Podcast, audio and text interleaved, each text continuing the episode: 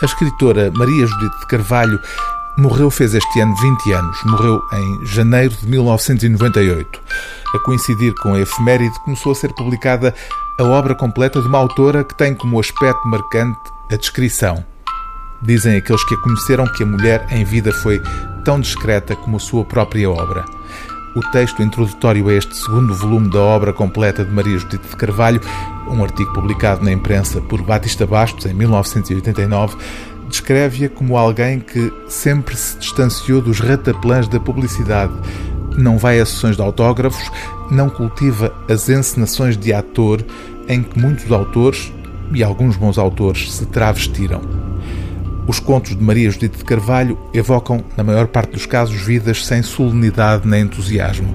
Vidas feitas de grandes silêncios e de pequenas mágoas, num sussurro em surdina, por onde passa, escreve ainda Batista Bastos, a sugestão de que vivemos sempre entre escombros, ruínas, demónios e fantasmas.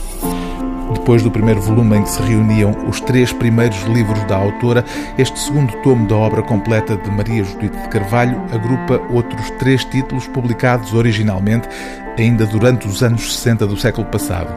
Os livros de contos Paisagem Sem Barcos e O Seu Amor por Etel e o único romance da obra da autora, Os Armários Vazios, um título que evoca um verso do poeta francês Paul Éluard, usado como epígrafe na sua língua original e que, traduzido, diz o seguinte: "Conservei tesouros falsos em armários vazios".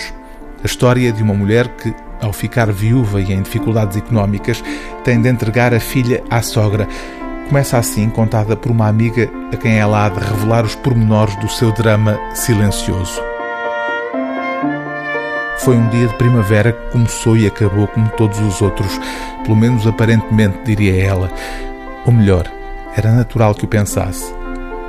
Nunca foi pessoa de muitas falas, dizia o necessário, mas reduzido ao mínimo indispensável, ou então um necessário que depressa se cansava, se detinha a meio caminho, como se ela se desse subitamente conta de que não valia a pena prosseguir, porque isso era um esforço inútil. O livro do dia T S F é o segundo volume das obras completas de Maria Judite de Carvalho, em que se reúnem os títulos Paisagem Sem Barcos, Os Armários Vazios e O Seu Amor por Etel, edição Minotauro.